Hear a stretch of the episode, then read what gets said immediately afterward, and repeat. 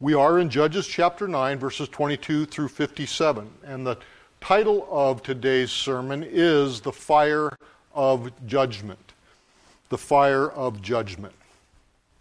and we see in this chapter that we've been covering, chapter 9 of the book of Judges, one of the book's main themes is very, very prevalent here, and that's the theme of conflict.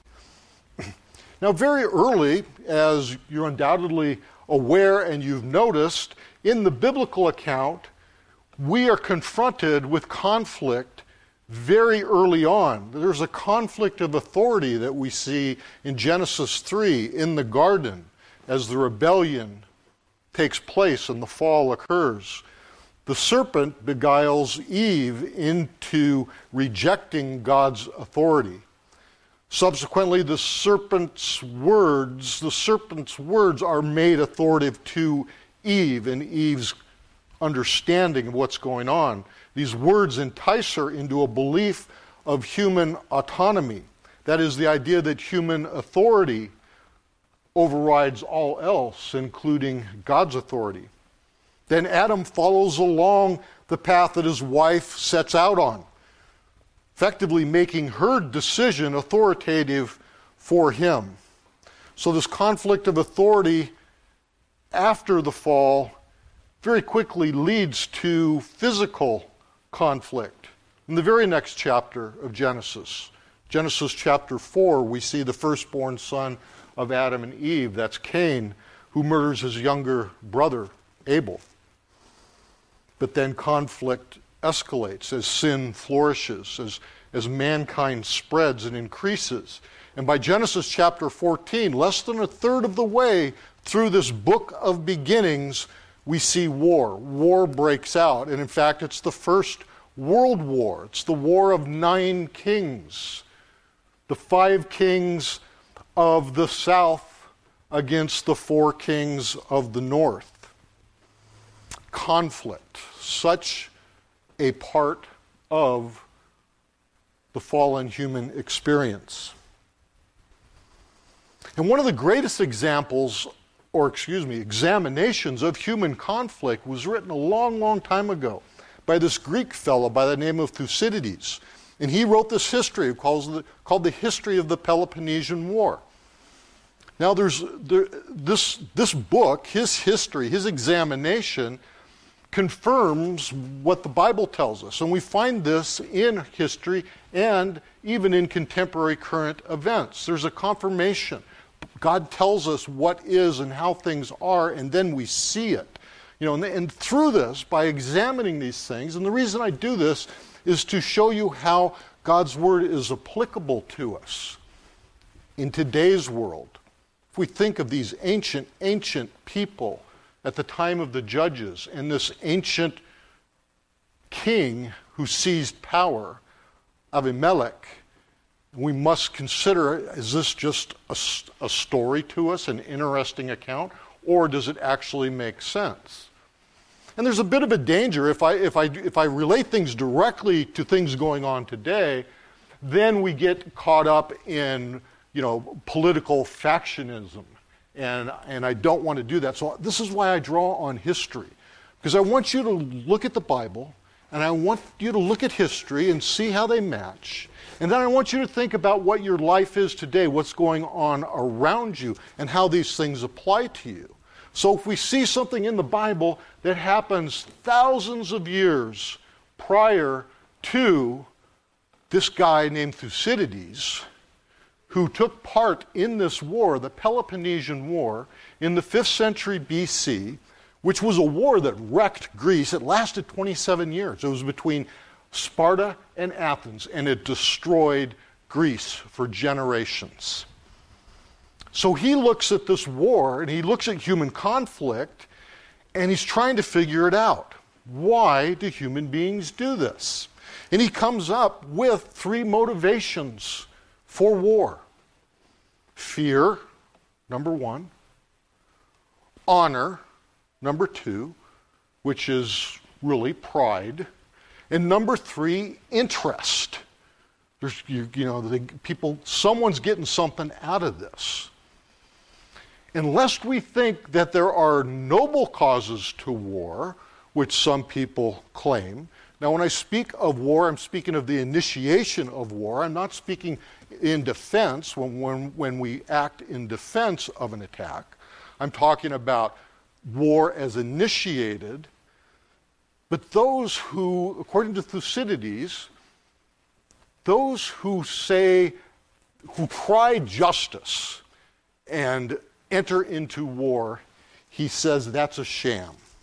It, that cry for justice just, just disguises calculating self interest.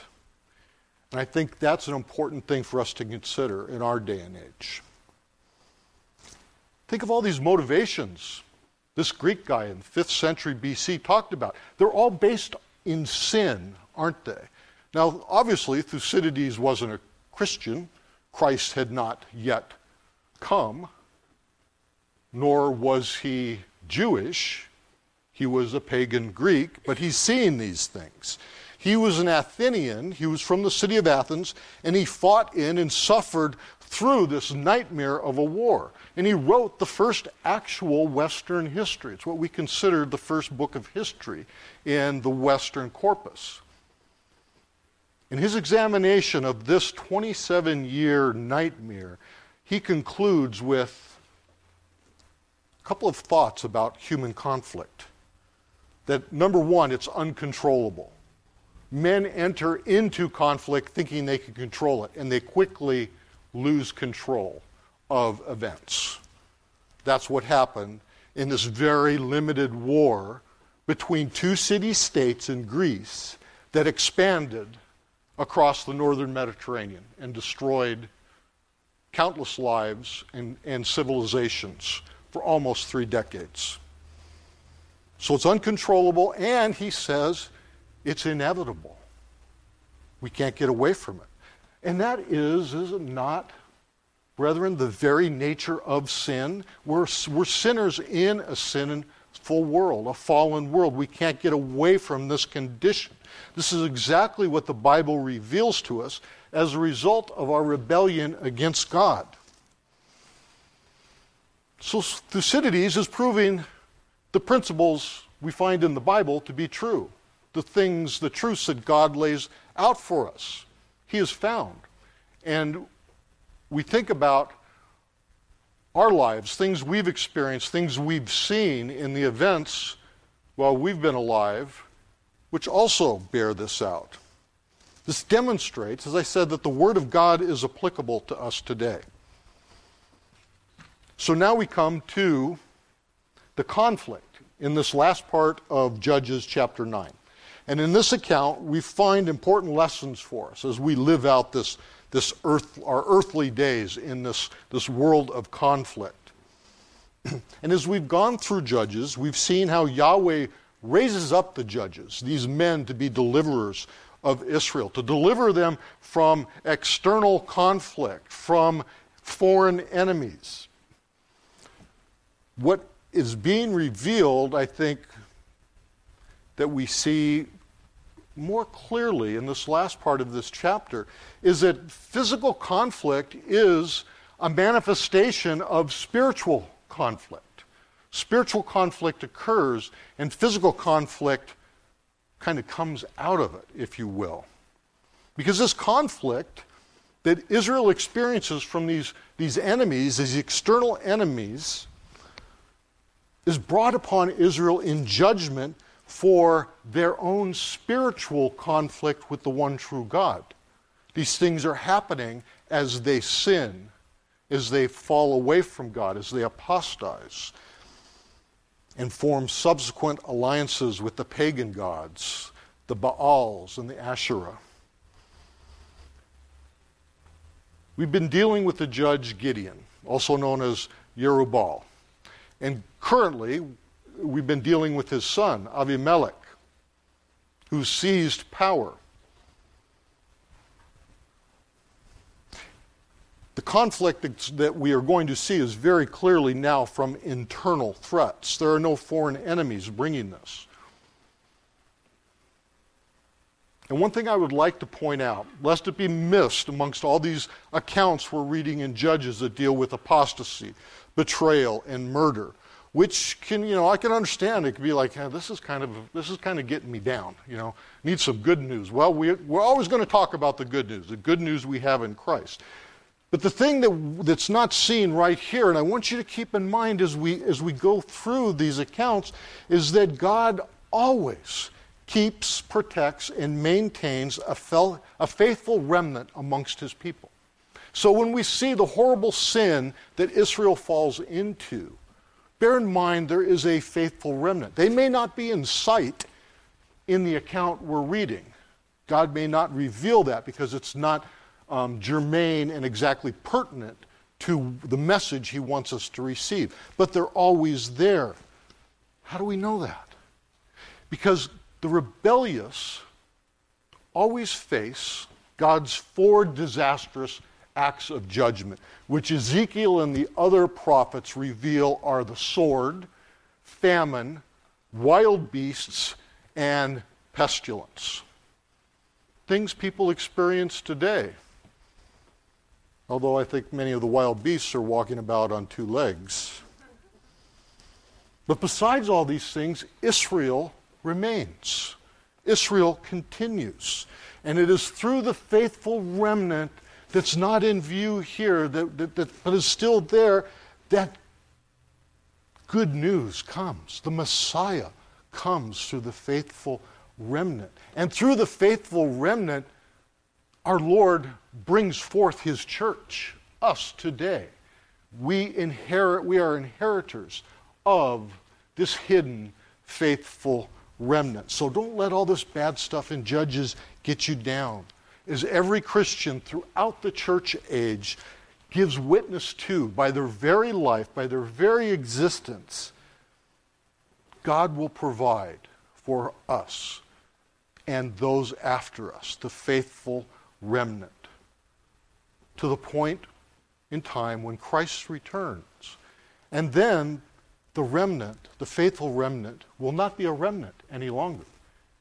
The remnant will be the whole. Now, let us turn to the fall of Avimelech. So, open your Bibles, to, if you haven't already, to Judges chapter 9. And we're going to start off with just two verses 22 through 24. Abimelech ruled over Israel three years, and God sent an evil spirit between Abimelech and the leaders of Shechem. And the leaders of Shechem dealt treacherously with Abimelech, that the violence done to the 70 sons of Jerubbaal might come, and their blood might be laid on Abimelech their brother who killed them, and on the men of Shechem who strengthened his hands to kill his brothers. Now, Abimelech's reign is described very briefly here, but it's, but it's described in a telling fashion. We get a lot out of this short description. So, as you may recall, if not, just a refresher, Abimelech is the, of the tribe of Manasseh. He was put into power by the lords, or the Baalim, of Shechem, a city in the land of the tribe of Ephraim. So we have two northern tribes that have kind of seized power, and this guy's in charge. We're told he's reigning over Israel as a whole. We have no idea whether the tribes outside of these two northern tribes agreed to this or not. But there is an answer, I think, that is hinted at in the term used here for ruled. He ruled over Israel. Ruled in Hebrew, Yasar, um, in, in this form occurs only here in, in Judges, but there are, um, but its root word is used, we find in nine different places, nine different times. And each time the root word is used, it's always in situations of confrontation and violence. It's not to rule in this, this Hebrew sense, this one word, is not like a, a, a beneficent king ruling. It's like a tyrant who sees control. And we see this previously in the book of Judges with Sisera, chapter 4, Issachar's captains in chapter 5, and the princes of Midian, Oreb and Zeb, in chapter 7 and 8. So, we should probably, I think, understand the terminology of Avimelech's rule in military terms. He had been made a king, we're told, by the lords of Shechem, but he ruled more like a warlord. And a warlord rules by violence and power and threats of violence. And probably, I think, very likely, he brought the rest of Israel to heel, if you will, by threatened acts of, of violence, or perhaps even actual violence. And then we see something that's different than the normal pattern in Judges. And anytime we see something different in God's Word, it's drawing our attention. The length of, of Avimelech's rule is revealed right away. And this is unusual. Normally, the length of the rule of one of the judges is not told until the very end of his account when his death is announced. But we're told right away that Avimelech only rules three years. And the shortness of this reign, I think, suggests also that he, he never produced the kind of stability needed for peace. And it hints at a violent end.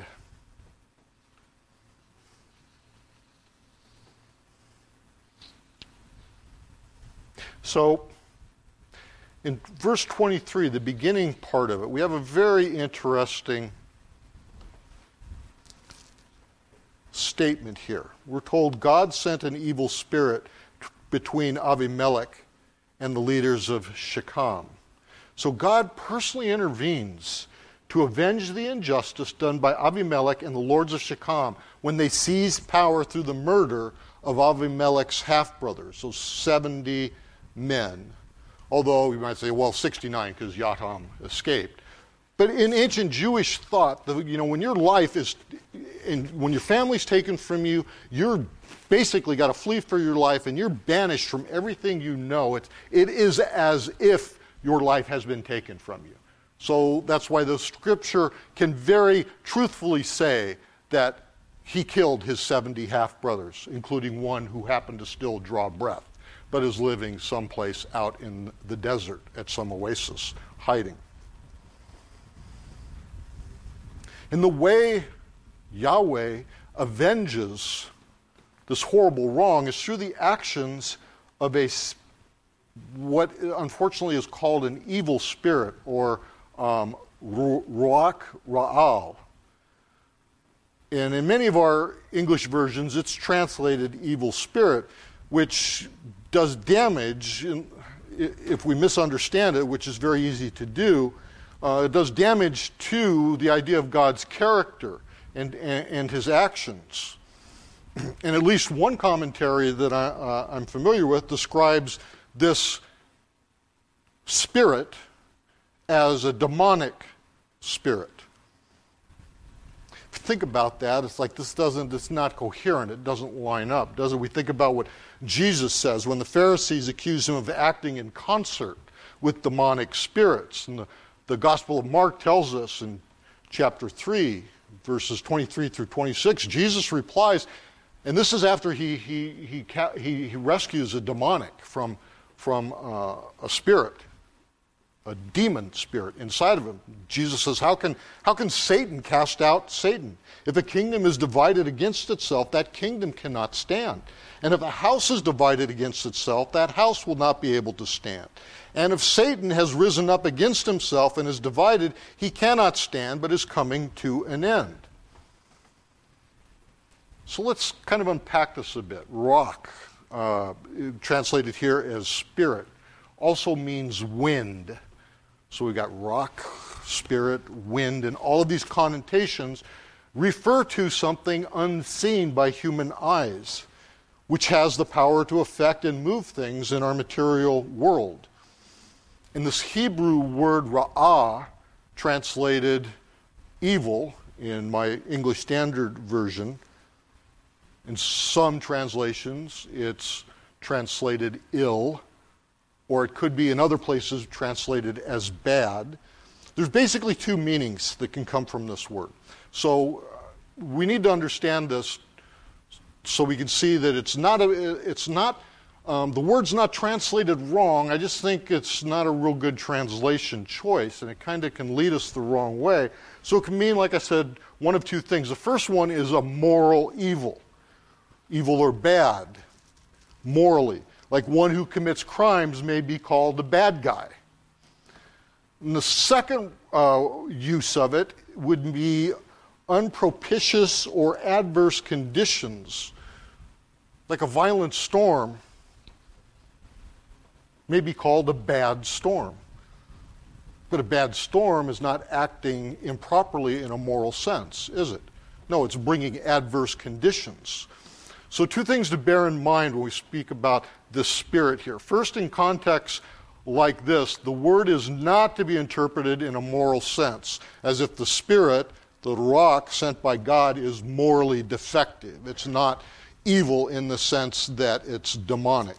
No uh, but it's in the sense of it's bringing adverse conditions as opposed to beneficial conditions. And there's four contexts in which this exact term, evil spirit, is used in the Hebrew scriptures. Um, and each time it refers to a spirit sent by God to produce negative and destructive effects upon the person or persons to which God sends the Spirit. That is, the Spirit brings about adverse effects. If you find this interesting, you need to come to Wednesday night Bible study. We're talking a lot about this stuff. Let's move on. The second part of verse 23 and verse 24 tells us, And the leaders of Shechem dealt treacherously with Avimelech, that the violence done to the 70 sons of Jerubbaal might come and their blood be laid on Avimelech their brother who killed him, and on the men of Shechem who strengthened his hands to kill his brothers. So the mission of this spirit, this ruach, is to bring justice through God's judgment on both Avimelech and the lords of Shechem for the mass murder they conspired on and carried out. So this spirit entices the Shechemites to deal treacherously with Avimelech. And this is not the only such instance of Yahweh assigning a spirit to bring adverse effects upon wicked men. We see it later on in Israel's history. We read about it in 1 Kings chapter 22. And I'm going to read verses 20 through 22. And you can you see how these compare. And the Lord said, this is a divine council scene. Who will entice Ahab that he may go up and fall at Ramoth Gilead? And one said one thing, and another said another. Then a spirit, this a ruach, came forward and stood before the Lord, saying, I will entice him. And the Lord said to him, By what means? And he said, I will go out and will be a lying spirit in the mouth of all his prophets. And he said, You are to entice him, and you shall succeed. Go out and do so. So, this passage reveals to us the circumstances surrounding the mission tasking by God of spiritual beings that are aligned with him. And in 1 Kings, we got the prophet Mikahu is given a vision of Yahweh's throne room. This is, this is what happens. This is one of the marks of a prophet. When, prophet the, when the Lord allows the prophet to see heavenly visions, the prophet gets to see what's going on behind the scenes, so to speak. And he sees a meeting of the divine council. This is where God is gathering his heavenly host around him. And there's interaction that's going on. And it only makes sense, think about what we read, if this term spirit refers to a created being.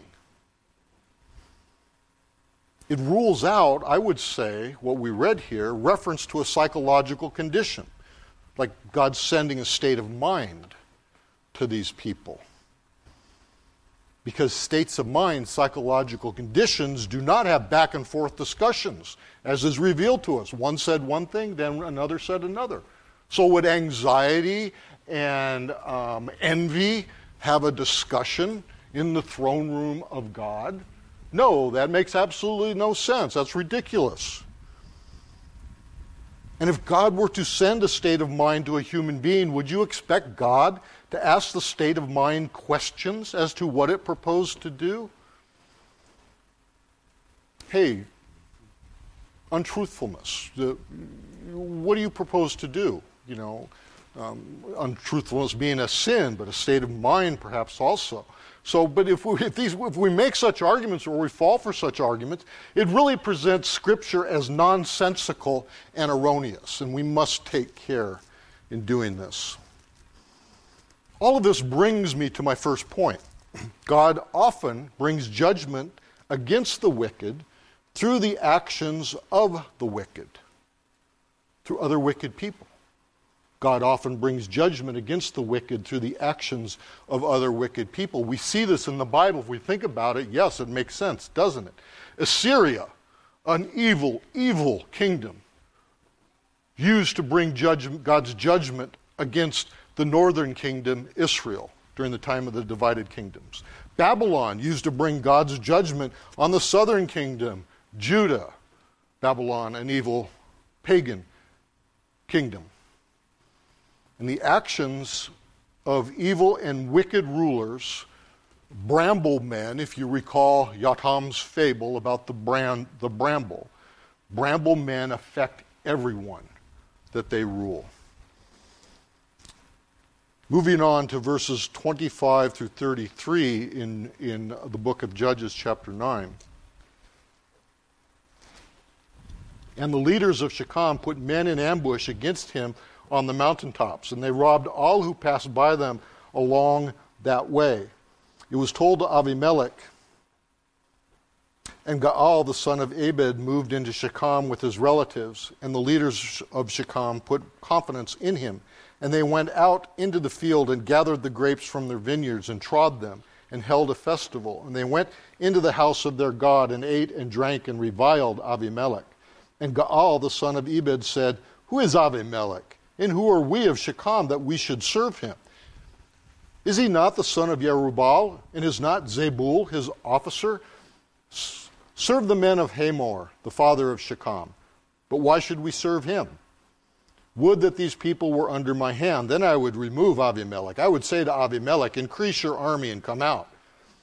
When Zebul, the ruler of the city, heard the words of Gaal, the son of Ebed, his anger was kindled and he sent messengers to Abimelech secretly, saying, Behold, Gaal the son of Ebed and his relatives have come to Shechem, and they are stirring up the city against you. Now therefore go by night, you and the people who are with you, and set an ambush in the field.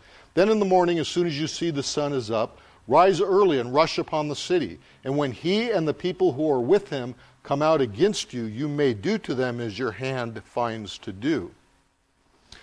Recall from last week in Judges chapter 9, verses 16 through 21, Yatham speaking to the rulers and to Abimelech at the coronation celebration announced boldly that if they had done right in murdering his brothers, then they could rejoice in their new ruler.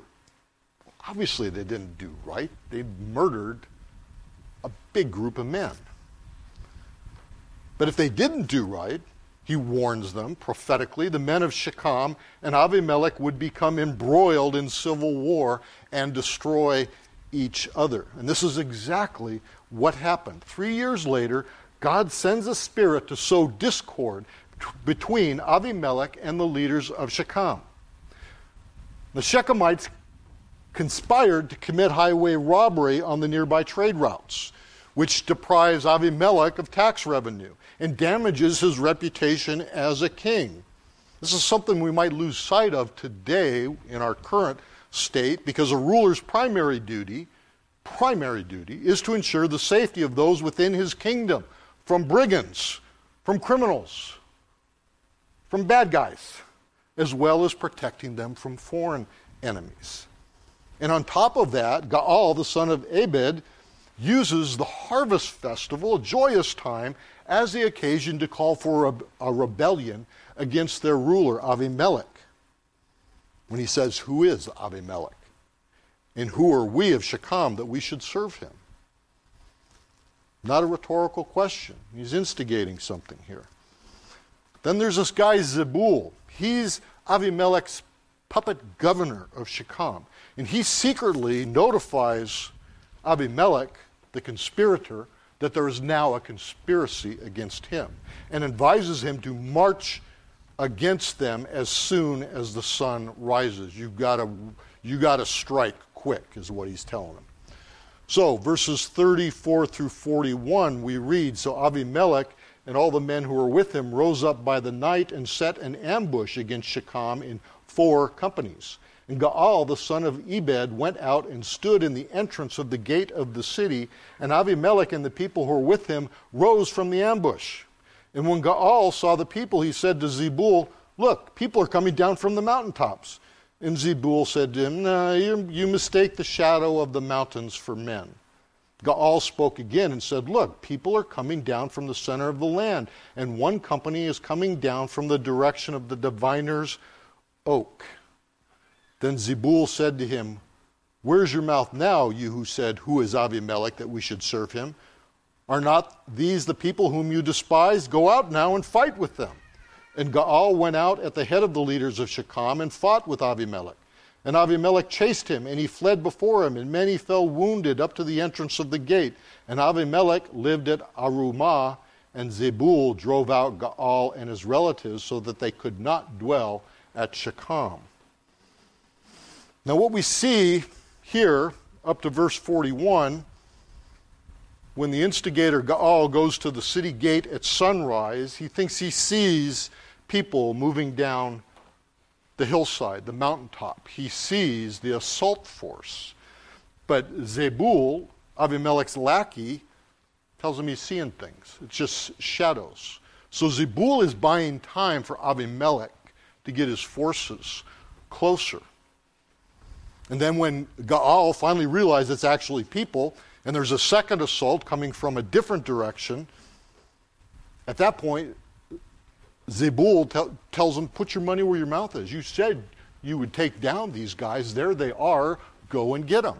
And which Gaal does that. His, he and his band counterattack Abimelech's force, and they suffer many casualties, and they're quickly chased back into the city. Abimelech then departs. He doesn't need to stay at the city. He's, expect, he's inflicted devastating losses on these men who threatened his rule. And he has his own man, Zebul, inside running things. And Zebul runs Gaal and all of his clan out of town. So Abimelech returns to a nearby city where apparently he's located his royal court. This tells us something about this end of the three year reign, that, that Avimelech no longer is in Shechem. There's a tension there that we can see in the text, besides the fact that rebellion has fomented in this city against the man they once championed for rulership. Verses 42 through 45 tell us on the following day, the people went out into the field, and Avimelech was told. So again, his intelligence is working pretty good. Someone's uh, dropping dimes and telling him what's going on in Shechem. He took his people and divided them into three companies and set an ambush in the fields. And he looked and saw the people coming out of the city. So he rose against them and killed them. Abimelech and the company that was with him rushed forward and stood at the entrance of the gate of the city, while the two companies rushed upon all who were in the field and killed them. And Abimelech fought against the city all that day. He captured the city and killed the people who were in it, and he razed the city and sowed it with salt. So life really went back to normal in Shechem. The troublemakers, Gaal and his clan, had been banished. So the people go about their normal life, right? They get up in the morning and they go out the gates to their fields. They're like the trees in Yotam's fable that have productive things to do. Maybe they're tending a vineyard, maybe it's fig trees, maybe it's olive trees, just like in Yotam's fable. They don't have time nor the inclination to be rulers, as the bramble does. Abimelech is told that they're going out. This would not be unexpected. It's harvest time. Remember, this is when the rebellion was fomented, at harvest time. So one of his companies ambushes these farmers, these vineyard workers, whatever they are. And then he and the other two companies attack the city gate. And he captures the city and he slaughters the people and he burns the city to the ground. And he sows the ground with salt. What's that all about? Well, this is an ancient way of warfare against your most detestable enemies. That is to wipe out a place from all existence and future existence. You sow the ground with salt so nothing can be grown there. No one will come back and rebuild. They cannot support themselves. This is an expression of the utmost hate. what we're seeing here, what's going on, is God frequently judges in this way of using evil men to judge evil men and evil nations to judge evil nations. That's not to say that all of these people that are slain by Avimelech are evil people. We know the rulers of their city are evil, but we see this in history, don't we? And I pray we don't see it in the near future in our history, although we are seeing it in Europe, where innocent people are losing their lives because of the evil rulers over them and the decisions and the actions they make, bringing judgment upon them, and people suffer. But what we must realize, and what I want to point out here, when, we, when it comes to this evil, and it's, and it's really apparent with these evil men, but this is mirrored also in the, in the spiritual realm, which I want you to understand, is that there is no fellowship in evil.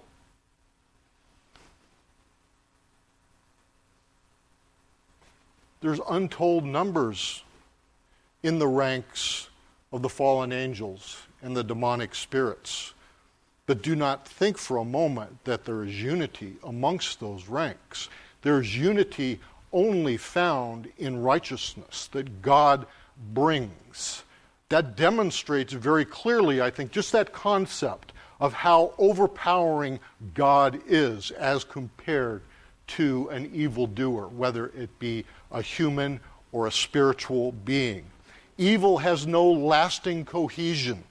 Even evil people, evil spirits may join together for a time period, but they do not care for one another they fall apart, they turn upon one another. And in verses 46 through 49, the judgment that Yatham warned of prophetically starts to really hit home. When all the leaders of the Tower of Shechem heard of it, heard of Abimelech, busting through the city gates, killing everybody, and setting the city on fire. These people were already hiding, but they hear it's gotten really bad. And so they entered the stronghold of the house of El Berith. And we're going to talk about that in a bit. What, that, what does that mean? What is it? Avimelech was told that all the leaders of the Tower of Shechem were gathered together. And Avimelech went up to Mount Zalmon, he and all the people who were with him. And Avimelech took an axe in his hand and cut down a bundle of brushwood, brambles. The bramble man is gathering brambles. And took it up and laid it on his shoulder. And he said to the men who were with him, What you have seen me do, hurry and do as I have done. So every one of the people cut down his bundle and follow, following Abimelech put it against the stronghold. And they set the stronghold on fire over them, so that all the people of the Tower of Shechem also died, about 1,000 men and women. So clearly, what we see in the narrative here is that Abimelech did not kill all the people in the city. Killed probably all the common people, but apparently, there's two parts of the city. There's an upper part where the elite dwell, and there's a lower part where you know the workers and, and whatnot dwell. There's a temple complex in the upper part of the city, and this temple is dedicated to El Berith, which means God of the covenant. There's a connection here. We saw back in uh, uh, chapter 8, verse 33, after Gideon dies, the Israelites start following, they make their God this, this entity called Baal Berith, or Lord of the Covenant. So, God of the Covenant, Lord of the Covenant, covenant undoubtedly a connection there. Both El, E L, and Baal are names of Canaanite gods, pagan gods. And Berit, covenant, well, we talked about covenant at the 10 a.m. hour, didn't we? Covenant is associated with Yahweh. Yahweh is the only covenant making God. These pagan entities don't make covenants. So, what this is telling us, Israel is, uh, has an apostate religion with a syncretic mix of Jewish and pagan beliefs. They've taken the pagan stuff and tried to put it with the true religion revealed to them through the Old Covenant. And connected to this pagan temple complex is a fortress or a tower stronghold. Um, earlier, if you remember in chapter 9, we heard about the Beit Millo that Yotam talks about in his curse. The fire is going to come upon it and out of it. Well, this probably is this word uh. Uh, it occurs elsewhere in the Old Testament, and scholars have never quite figured out what it is. They think it's some sort of structure. Well, here in the context, I think it kind of um, it kind of goes along with that. That it's this fortress thing. So the rulers of the rulers of Shechem, the elite of the elite, are in the temple complex and they hear Abimelech is coming for you, and they retreat into this stronghold. This brings me to my second point. False gods are no protection against the judgment of the one true God. It's ridiculous to think people seeking refuge from Yahweh in a pagan temple. When the Lord's judgment comes, there is nothing that would protect the wicked from that judgment that has not been made available through them by the one true God, which is salvation through Christ. That is the only rescue, that is the only protection for any of us sinners. And whether this false God is a wicked spiritual being or an imaginary talisman, you know, that, that doesn't mean anything, just concocted in their imagination. Whatever it is, it's powerless before the Lord God. It has no power to create, and it has no power to save. Neither Satan, the fallen angels, nor demons are omniscient, omnipresent, or omnipotent. They want human beings to think this, but they are not. These are the attributes of the Lord Almighty alone the Father, Son, and the Holy Spirit. They alone in all of the cosmos have these attributes. So here we see Avimelech, the bramble man, gathering brambles. And he lays the brambles against the stronghold and sets it ablaze, and he kills a thousand people, men and women. The promise of the curse of the bramble in Yotam's fable has come to pass. The lords of Shechem were warned that, that, that if they had not acted in good faith, if they had not acted righteously, fire would come out of the bramble and devour the cedars of Lebanon, which is a reference to these people who consider themselves to tower above all others. They consider themselves the most magnificent and the greatest. And then, what does Avimelech do then? Verse 50 to 55, we read Then Avimelech went to Thebez and encamped against Thebez and captured it. But there was a strong tower within the city, and all the men and women and all the leaders of the city fled to it and shut themselves in. And they went up to the roof of the tower. And Avimelech came to the tower and fought against it and drew near to the tower, the door of the tower, to burn it with fire. And a certain woman threw an upper millstone on Avimelech's head and crushed his skull. Then he called quickly to the young man, his armor bearer, and said to him, Draw your sword and kill me, lest they say of me, A woman killed him. And his young man thrust him through, and he died. And when the men of Israel saw that Avimelech was dead, everyone departed to his home. Now, we're not told where this place Thebez is, and we're not given a, a reason for Avimelech to attack it. It just seems to be he's in a killing frenzy. However, you know, reason does not factor into the equation when the bramble has been made king. Bramble men are not reasonable people. Avimelech thinks that the tactics that worked at Shechem will work at Thebez.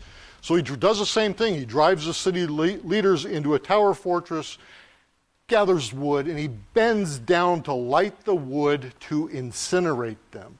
And his skull is cracked by a millstone thrown down from the roof by a woman. Shame of shames for a warlord to be dealt a killing blow by a woman. In Shades of Saul, he calls upon his armor bearer to finish him off so no one will say this woman killed, killed him. But you know what's funny is that that, that that ploy didn't work. Even though the armor bearer did kill him, unlike Saul's armor bearer, his armor bearer runs him through, but God's word preserves for us that this woman killed this power hungry man. The irony is heavy in this, in this account, exactly as the double edged curse foretold in Yatam's fable. The violent death that Abimelech dealt to his co conspirators is dealt back to him in, in mirror circumstances. It's amazing. And in case we miss it, God's gracious, and he, he tells us at the very end of, of this account that God made all this happen. That God was instigating and executing his judgment on Abimelech and Shechem. God's judgment often works silently. If it was not for the prophecy of Yotam told in the fable and the Word of God revealing it, this would just be one of those things in history, right? where these bad guys seize power and people suffer. But God's word tells us no, it's, it's that, yes, it's that. But this is my judgment.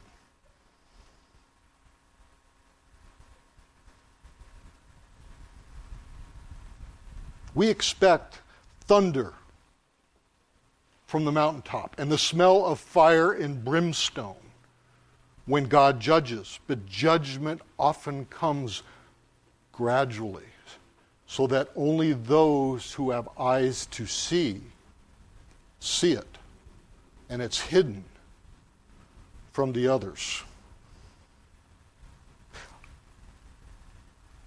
I am pretty certain that in their last desperate moments in Shechem, as Avimelech is getting ready to murder them all, that those that were in cahoots with him to murder the 70 men, my guess is that the prophecy did not even come upon their minds. Yet we can see it. We are allowed to look back and to see God working here. From the very initial conspiracy to commit mass murder to the attack on Thebez at the end, we, so, we can see no reason, no logic, no justification for the bramble man's actions apart from sin, malignant wickedness. That's the only thing that really accounts for what's going on. But in this malignant wickedness, we see the story of sin and conflict. And our last point, point three, is we must use discernment when judging or involving ourselves in conflict. And bear in mind, there may not be any good guy in a conflict. We want good guys. We want to pick sides. That's just part of being human. You know, that's why sports are so popular. You can have a team my team's best and my team's going to beat your team. In my career as a police officer, dealing with many gangs in gang in cities that, that you know had a lot of street gangs, there was gang warfare. It was territorial. When the gangs were at war with one another, no one was in the right. It wasn't like, yeah, these guys are right this time because these guys shouldn't have done what they did. No. Us, police officers, we didn't pick sides. We didn't make judgment on, okay, well, this gang went into this other gang's territory, which historically has been that gang's territory, but that gang has moved in, and you know, there's there's good arguments on both sides. No, it's just wicked when wicked gang members were murdered, it's still a moral sin. Doesn't matter the fact that they were bad guys.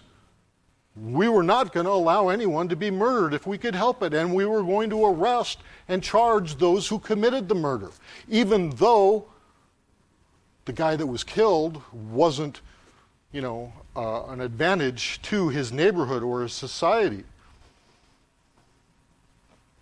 But as often the case, and as we see in large, larger scale events in the world, when the wicked go to war with each other, innocent people suffer. There are many innocent people, innocent in the human sense, not innocent in the theological sense. People that uh, I was on had murder cases where people driving home from work, in a couple instances, um, got caught in a gang crossfire and were murdered. They didn't, they didn't, live in, didn't even live in the gang neighborhood. So many instances of family members of gang members being killed because their house is shot up. A family gathering they're at is shot up. Little children, grandparents. Often these gangs were, inter, were, were, were multi generational you know, there, these, there are people, when I was doing this, there were people that were decades older than me that were gang members, and their parents had been gang members. But there were a lot of people where their, their child was a gang member and they had no connection, and they wanted their child out of the gangs. And often they suffered because of that. And what would have happened if the police had supported the gang whose territory was invaded? That would have emboldened that gang that lost the territory, wouldn't it? That gang would say, oh, yeah, the big dog's on our side. No one's stopping us now. We're going to take more and, and more. Violence would escalate rapidly and drastically. Now, take that illustration from Pastor Ken's distant past and apply it to things going on in the world today. And I don't have to get political. So, thank you. I can get the point across about what conflict is all about and how we as Christians should not be supporters of war. Yes, there's times when a fight has to be made. I fully understand that. And God bless the men and women who are willing to defend us but we pray for peace. We do not want to see children and civilians that just are trying to live their life in desperate circumstances. We do not want to see them harmed, and neither does God. So, Judges 9, in closing, warns us destruction can come from within as well as from without yet it comforts us. The Lord will destroy the destroyers of his people. The rulers of this age have not learned, Zechariah, the prophet Zechariah points this out, they have not learned that whoever touches the flock of the Lord touches the apple of his eye. Zechariah is saying they're poking God right in the eye when they do this. And what happens when you poke someone in the eye? You get a response.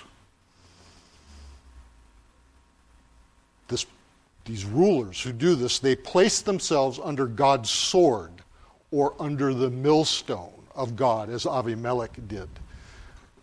Remember, beloved, God does not abandon his people to any Avimelech, but keeps his people from utter destruction. While we may suffer in this life, we are promised, and no one can remove this from us, we are promised everlasting life with our Lord. He has granted this to us, his beloved children. No one can remove that. They could kill us, but we live everlastingly in heaven, the reconciled earth with our Lord, a much better place. Join me in prayer. Let's close. Heavenly Father, we give thanks for your word, Father. We give thanks that you've set these accounts before us that we may learn from them, Father, that we may see how you work in mighty fashion. Because sometimes we miss it, Father. We get caught up in the world and we get caught up in our events. And sometimes this world and these events scare us. It's frightening. And we lose sight at times that this is all of your decree, that this is all in your hands, that we are safe no matter the physical, mortal threat we may face at any time in our life we are safe eternally through you. Father, we give thanks for this. We give thanks for those wonderful gift you have given us, those who don't deserve it, that are sinners, that have rebelled against you. But Father, we give thanks that you've transformed our hearts. You've taken our hearts of stone and given us hearts of flesh. Father, bless the rest of this day, Father. Bless and protect those who are going to travel out to Newhall for the Southern California Association of Reformed Baptist Churches quarterly gathering, Father. We pray for a blessing upon that gathering, for all the brethren there, for the, um, for the speaker who's going to deliver God's word, Father. We just ask for blessings. And we pray these things in Jesus' name. Amen.